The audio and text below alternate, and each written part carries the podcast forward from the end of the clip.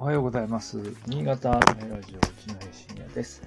え今日は、あーっと、10月21日土曜日です。えー今日ちょっと、あの、えーっと、久しぶりに配信をすることになって、えーっと、少しね、えーっと、設定をミスったりしてですね、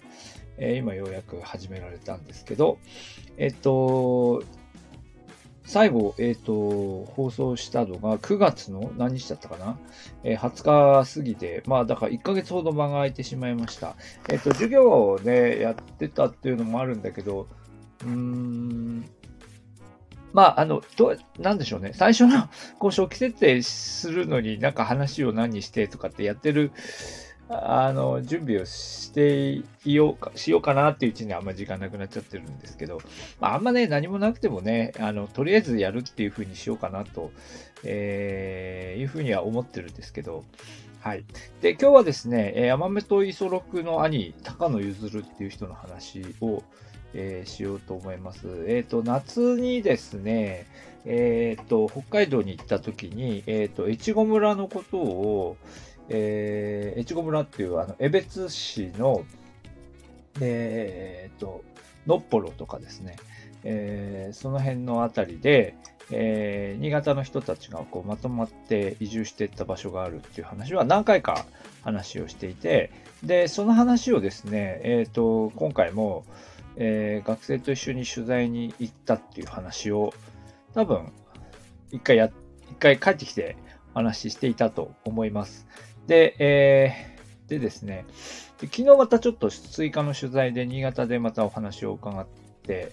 えーまたいろいろ新潟側から見た風景っていうのも分かってきました。で、北海道に行った時に、あのー江別の、えーその、越後村の集落にも行ったんですけど、えーその前に、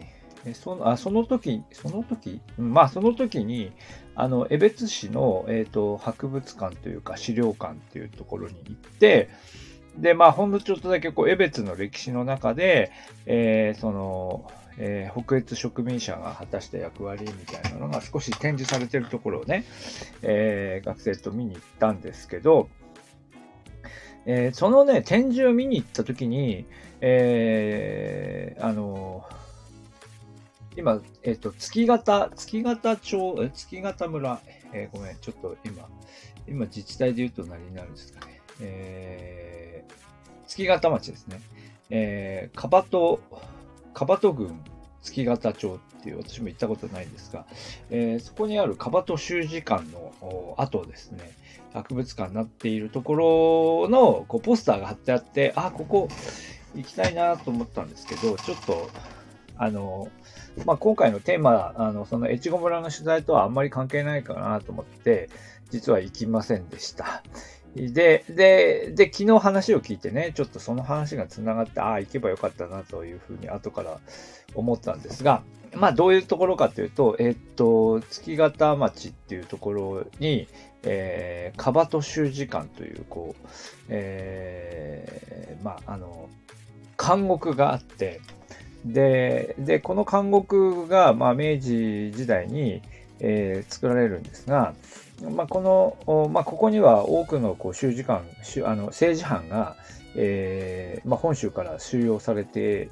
連れてきて収容されていたと。ということと、あと、その政治犯の人たちを、えーまあ、労働力として、えー使ってですね、で、北海道のその、こう、中心部のですね、まあ、空地あたりですかね、えーの、石狩空地あたりの、えーインフラ整備、とりわけ道路整備を、えー行っていた。まあ、そしてその過酷、過酷な、こう、労働環境の中で、まあ、その、政治犯を含めた、えーその囚人たちは、えー倒れていったと。いうですね。で、多くの犠牲の上に、まあ、北海道の、えー道路っていうのはできてるんだ、みたいなね、話がよく出てくるんですよね。で、まあ、その、俗に鍵括弧囚人道路というふうに言ったりするんですけど、まあ、ここをやってたのがそのカバト習字館というところで、えーいうのが中心的な役割を果たしたと。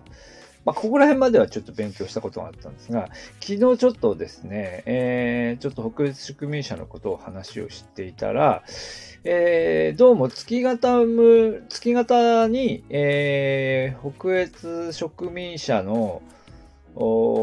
移住地っていうのが、もう一個あって、えー、江別の他にもですね、えー、その月型にも移住していたっていうことが、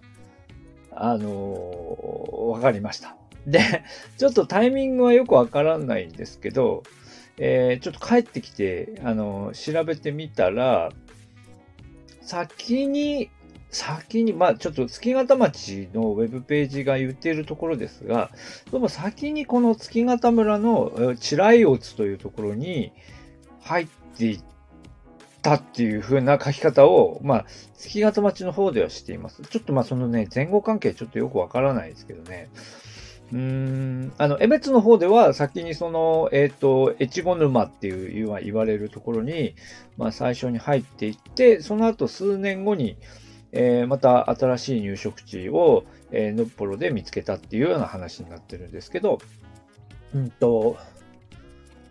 まあ、その前後はわからないですけど、のっぽろだけじゃ、のっぽろであの、江別だけじゃなくて、えー、月型にも移住地があったっていうような、えー、話があ出てきました。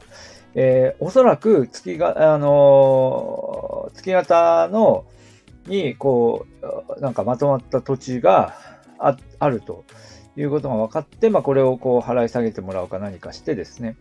えー、やったんではないかなというふうに、えー、思われます。で、えー、で、その中で、まあ、あの、一つキーパーソンで出てくるのが、この高野ゆずるさんという人なんですよね。で、えー、で、高野ゆずるさんという名前は、まあ、ほとんど知られていないと思いますが、まあ、この人は、えー、山本五十六ですね。えー、の、あの、お兄さんだということが、あわかりました。ですね。えー、高野さん、高野家っていうのは、あの、えー、長岡藩の、うん、まあ、えー、藩士の家なんですよね。えー、で、えー、っと、で、高野家から、えっ、と、山本五十六さんは、えー、山本家の養子になるっていうことなんですけど、山本家は多分、あの、長岡藩の家老職なんで、多分山本家の方が、まあ、位は上なんですが、高野家も、えー、長岡藩士の家柄ということになりますよね。で、えー、で、高野さんの家から山本五十六は 山本家に、えー、養子に行きますが、もともとは高野家の一番下の子供 ?56 ってお父さんが50、あ、磯六ってのはお父さんが56歳だったって話ですよね。なので、えー、まあ、だいぶ後から生まれた子供なんですが、多分その一番上のお兄さんが高野譲るっていうことになるかと思います。で、高野さんは、えー、高野譲さんは、えー、その、えっと、カバト州時間ですね。その月型の、えー、監獄の、えー、に勤めていたっていうことが分かっていて、で、かそしてなおかつ、その、うん、かなり、えっ、ー、と、まあ、幹部、まあ、月、えっ、ー、と、月型習字間で、月型、えー、月型さんっていうのは、あの、最初の、何ですか？あの、えー、天国って言うんだけど、その、あれですよね。えっ、ー、と、刑務所の所長ですよね。所長の名前から月型っていうのは来ているはずなんですけど、この月型さんの、まあ、右腕なのか左腕なのか、まあ、その幹部だった方だったいうようなことが、こう、月型町の、えー、記述には書かれています。で、えー、まあね、この、えー、っとですね、この、えー、月型習時間の話は、えっ、ー、と、赤い人っていうですね、えー、吉村、吉村明さんの、えー、小説に詳しく書かれていて、まあ、非常に過酷な環境で、うーん、まあ、あのー、もちろん、働かされた、働くことになったその、えー、あの受刑者たちの苦難というのは本当に、えー、凄まじくですね。うーん。まあ、十分な防寒対策が取られないまま、えー、労働、労働にこう借り出されて、多くの人たちが、えー、凍傷になったり、病気になったりして倒れていくっていうような、えー、ことが出てくるんですけど、まあ、同時にその厳しい環境の中で、えー、その、うん、まあ、百戦錬磨のその、あの、囚人たちを監視する監守たちもですね、えー、非常に厳しい環境の中で、えー、働いていたっていうような話も、まあ、書かれていて、まあ、みんな、みんなが大変だったと。いうことですよね。で、えー、で、高野さんが、まあ、高野ゆずるさんが、まあ、どうしてここで働くようになったのかっていうのは、まあ、ちょっとよくわかりませんが、まあ、一般的に言えばですね、まあ、長岡藩、えー、が、あの、そうですね、まあ、あの、まあ、戊辰戦争で敗れた側あですので、えー、まあ、職を探していく中で、えー、まあそこにこう弛緩してた、あの、たどり着いたっていうようなことではないかなと思いますが、まあ詳しいことはよくわかってないですよね。で、えー、で、なので、まあそういう、えっと、なんですか、月型の、こう、監獄に入ってくる人は政治犯なのに対して、まあその政治犯に、政治犯として、えー、その、月型に置かれた人っていうのもおそらくは、まあ、あの、元士族っていう人が多いでしょうし、えー、高野ゆさんのような、その、監その、監獄でこう、働く人たちの中にも、えー、まあ、あの、戊辰戦争の負け組の中から、えー、才能を見出されて、えー、まあ、しかし、と、上はね、えー、薩長のような人たちが、こ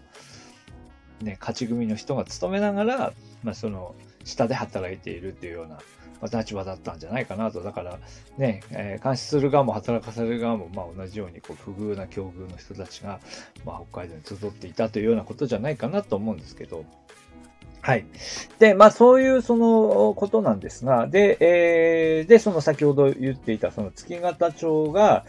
月形町のページで、えー、高野ゆずるさんのことが紹介されているのを見ると、えー、高野さんは、